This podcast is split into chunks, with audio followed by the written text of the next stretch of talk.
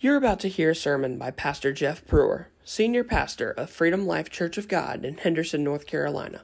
For more information on our church, please visit us online at freedomlifecog.org. Let's get right into this message.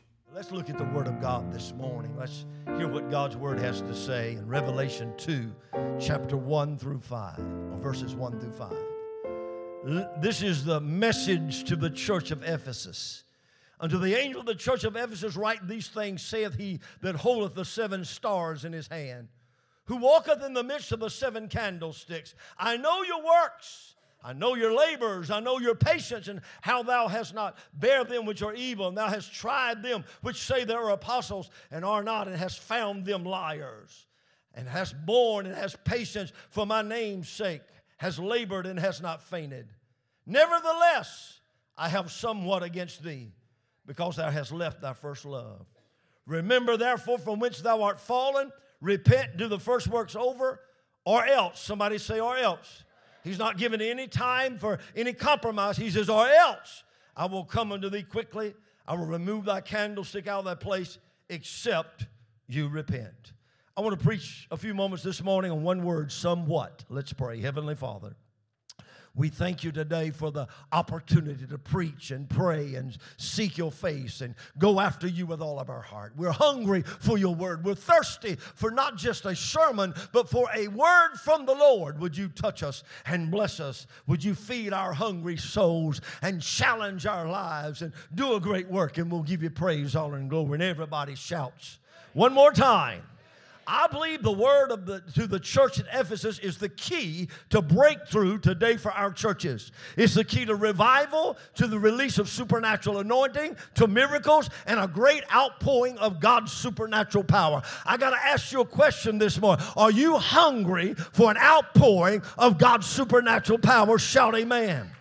Jesus, in this message to the church, begins with a listing of wonderful qualities that they possessed. Their good works, their labors of love, their patience. They had a tremendous disdain or hatred for evil, their persistence, their refusal to quit, their courage. They had a discernment and a dedication to truth. They were strong. They were enduring. They were incredible qualities that any church would desire to have and be honored to have. Marvelous attributes. Yet in the midst of all of these good qualities, Jesus said, nevertheless, I have somewhat against you. In the midst of all these good qualities, he said, somewhat against you. There is a problem in the midst of your goodness. There's a problem that overshadows all the good that you're doing. You have left your first love. And he said, you've got to get back to your first love. Return, remember, and repent.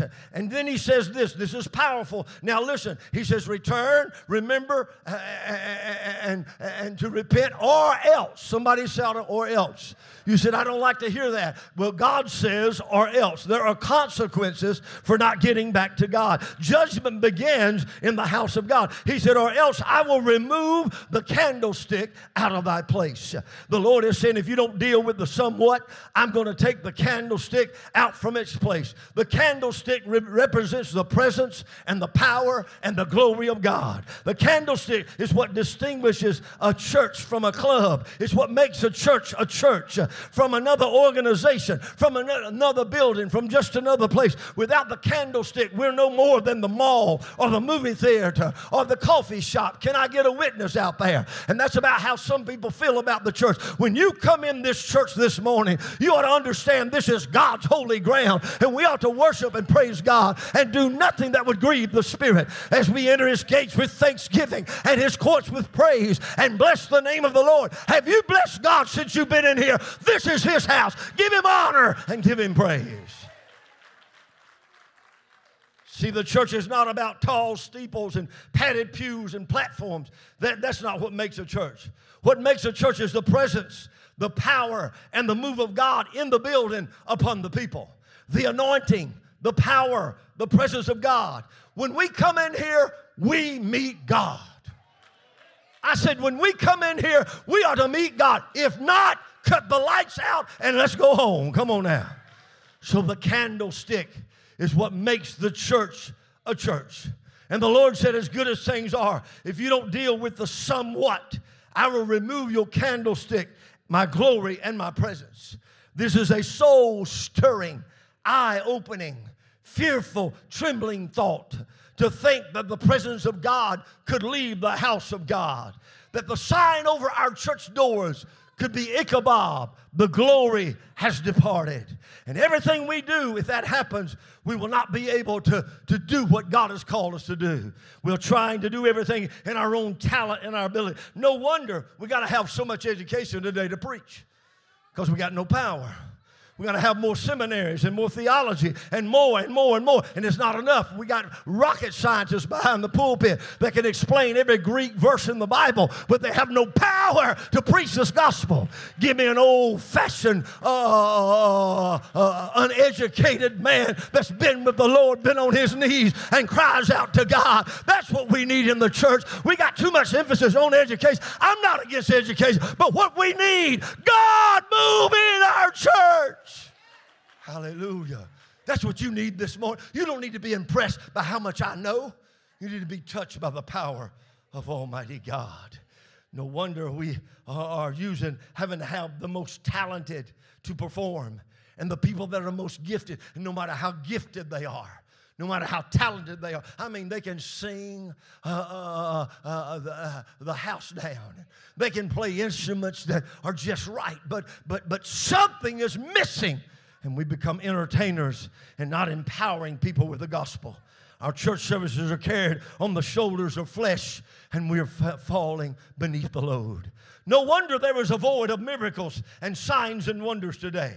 Because to be honest with you, we're trying our best to hinge everything we are on the arm of flesh and the talent of man. And things are not going to get any better until we remember, repent, and return to our first love. Deal with the sin of somewhat. It will cause us, without this anointing of God, it will cause us, we will not be anointed, or it will not be an anointed or appointed place where God moves. We will become symbolism without substance, professionalism without possession, clouds without water, embers without a flame or a fire, a place where Satan goes unchallenged. How is he challenged if we're letting sin behind the pulpit, letting sin in the choir, allowing sin to play instruments in the church? My God, it's unchallenged. And when we challenge sin here at Freedom Life, most of the time people get mad. You know why? That's just the devil getting mad. But if you're going to stand up and do something for the glory of God, you ought to be sanctified. Amen. And so it's a place where Satan goes unchallenged. Sin runs rampant. Souls will be unredeemable, and grace will become disgrace, and the Holy Ghost is grieved each Sunday. God wants us to deal with the somewhat. The warning of God is a matter of life and death to the church today. If God removes the candlestick, it's over. I said it's over. So what is the sin of somewhat that God said we must deal with? Let's look at it for a moment. Jesus said, leaving your first love. So the question is, what is the first love of the church? What are we to love as a church? The answer is Acts 1:8. You shall receive power after that the Holy Ghost come upon you. Listen, here's our first love, because this was Christ's first love. Here's a heartbeat. You shall be witnesses unto me. That is the heartbeat of the gospel. And without the heartbeat of soul winning, we are dead. Churches, I don't care how loud you shout, how loud your music is, how successful you look. If we're not winning souls, we're missing God. The first love of every born-again believer is to witness to the lost. That should be our heartbeat. That should be our reason for existence. The Bible says that was the heartbeat of Jesus Christ. He came to this world to seek and save the lost. He came that sinners might be saved and that no one would perish but have everlasting life. And the Lord said to the church at Ephesus, I have somewhat against you. You're laboring, you're working, you're serving, you're doing all the right things, but you've lost the most important thing. You've stopped winning souls. Listen, church, it's not about how good our choir sings and things thank God they sing good. It's not about how exciting the praise team is, and thank God it's good. It's not how beautiful the church is. It's not about the lights or the camera or the Facebook or the talented musicians. It's not about numbers or crowds today. It's not even about the preacher in the pulpit. It's not about fellowship, friendship, and membership. It's not about programs and props and ceremonies. We are too comfortable in the church. Real church is about winning souls to the Lord Jesus Christ. I was so honored this morning sitting in my office, and Jason brought his son in, Nolan in, and said, Nolan says he would like for you to pray with him to be saved. And before church ever started this morning, I took that little fella's hand and we prayed, and he gave his life to Christ. That's what church is all about. Now, if I flop in preaching today, if the music's off, we have already had church, because there's joy in heaven when somebody gets saved. Amen. Real church. Somebody say real church. Our idea of church is wrong. I know it's quiet in here. I said our idea of coming in and going through the motion is wrong. But church is about soul winning. When we stop winning souls, God removes his presence and we cease to be a church. And I hate to say this, but we do about everything in the church but win souls. Our focus is on everything but the lost.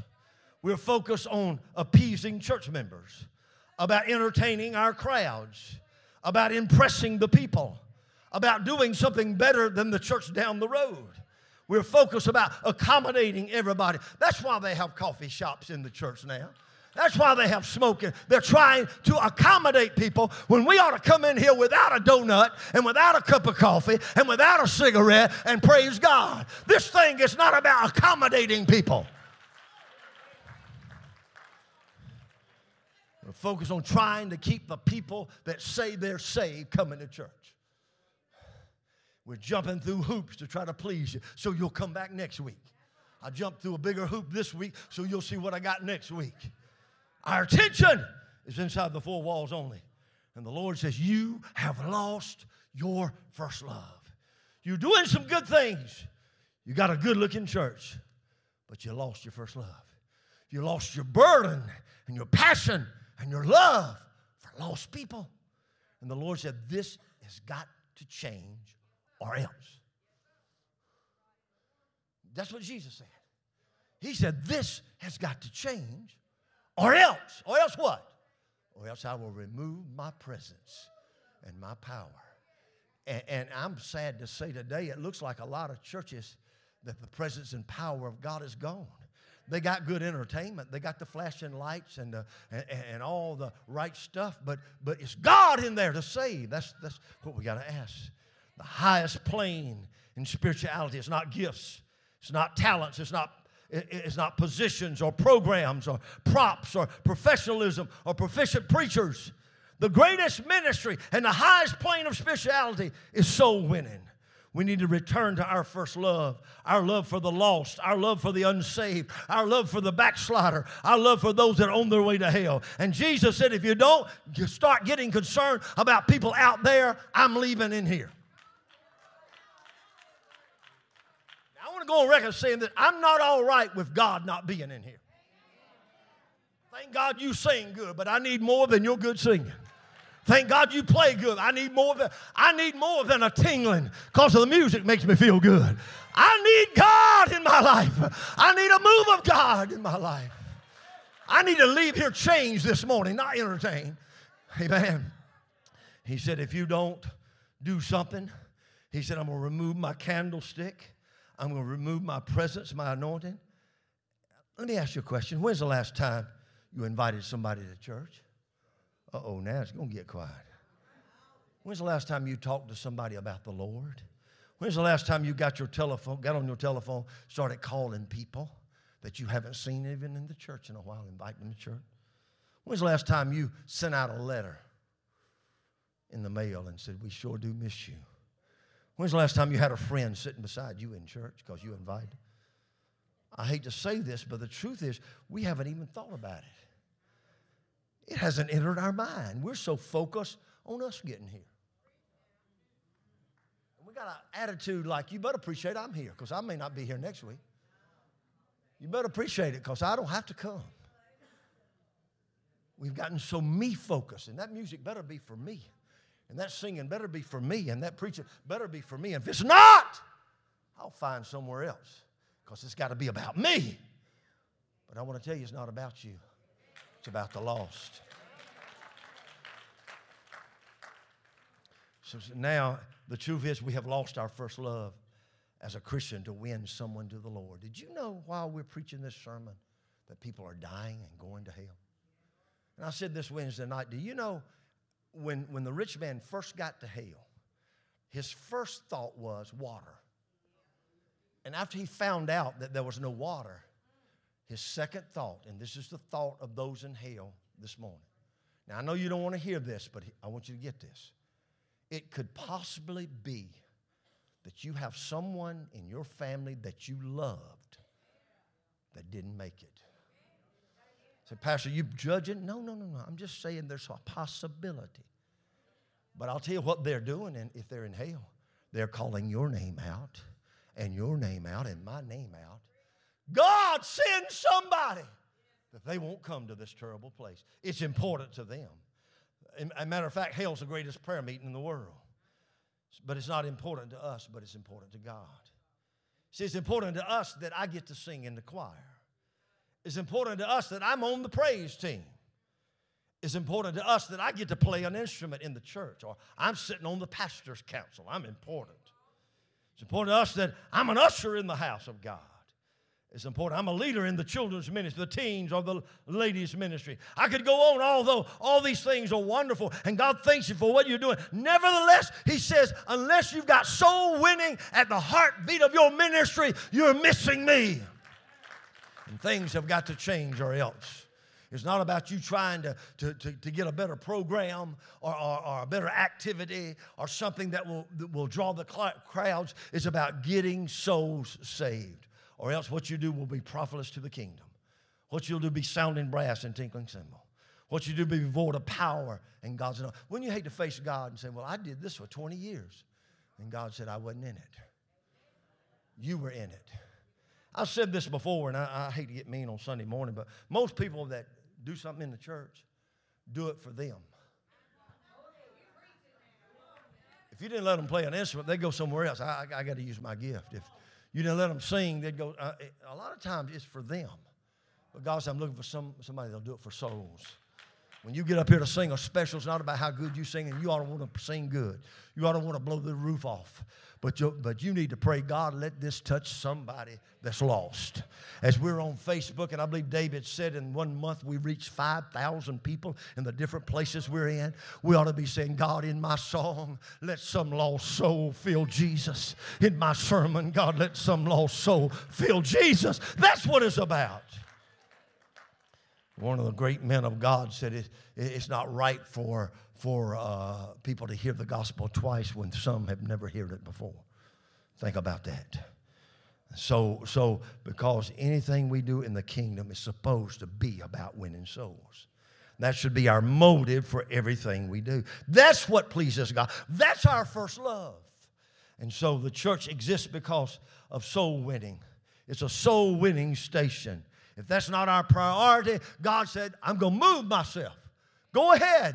Have church on your education.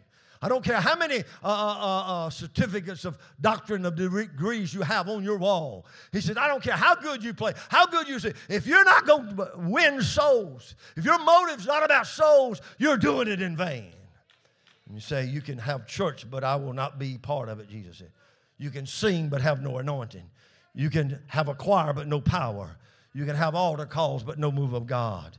Come to church many times for us just to be blessed, touched, entertained, fulfill our religious responsibility, many different things.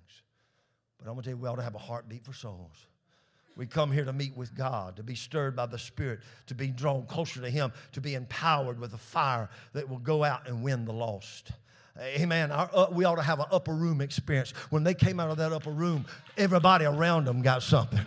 Come on now. When we leave church, we ought to be so much full of God that we can go out and everywhere. We go to the restaurant and have revival. We go to the restaurant and get people filled with the Holy Ghost. If you leave the church and you have not been challenged to live a life that would be a light to others, you've missed it. If you aren't stirred in your soul to reach someone for God, you've missed it. If your heart is not burdened because someone else is going to hell, you've missed it. If you don't have a burning desire to win somebody to the Lord, you missed it. You just came to church, but you really got nothing. You missed it. You missed it. No matter how good people sing or play, doesn't awaken us because soul winning is not our motivation. The service today is about winning souls. And if not, he said, I'll move my candlestick. I'm closing. In our church, we have standards that we, qualifications, and I believe we ought to. What if one of the qualifications was to sing in the choir or to play an instrument or be an usher? You had to be a soul winner. Wonder how many we'd have. That ain't our qualification, but that is our motivation. Jesus is basically saying to the church, if you don't have a heartbeat for the lost, if you don't care about dying people, I am not going to hang around. Go ahead and have your little church. Shine and shout and entertain. But he says, you're going to have to do it without me and my power. Without any power, without any... Is that what's happening to us today, maybe? You know, we got better preachers and more educated people and more talented. Anybody remember the old church where you didn't have nothing, but you had the power of God? We become professional church. We know how to do it without God. Although it looks good and sounds good, there's no power. We're filling auditoriums. We're having mega churches. And we're looking more like the world every day than the church. And we're stirring the flesh, but we're not stirring the soul. That's why people are not convicted of their sins when they come to church. They come and never get rooted and grounded. They can come to church and be taken hostage. They don't grow. They're not effective.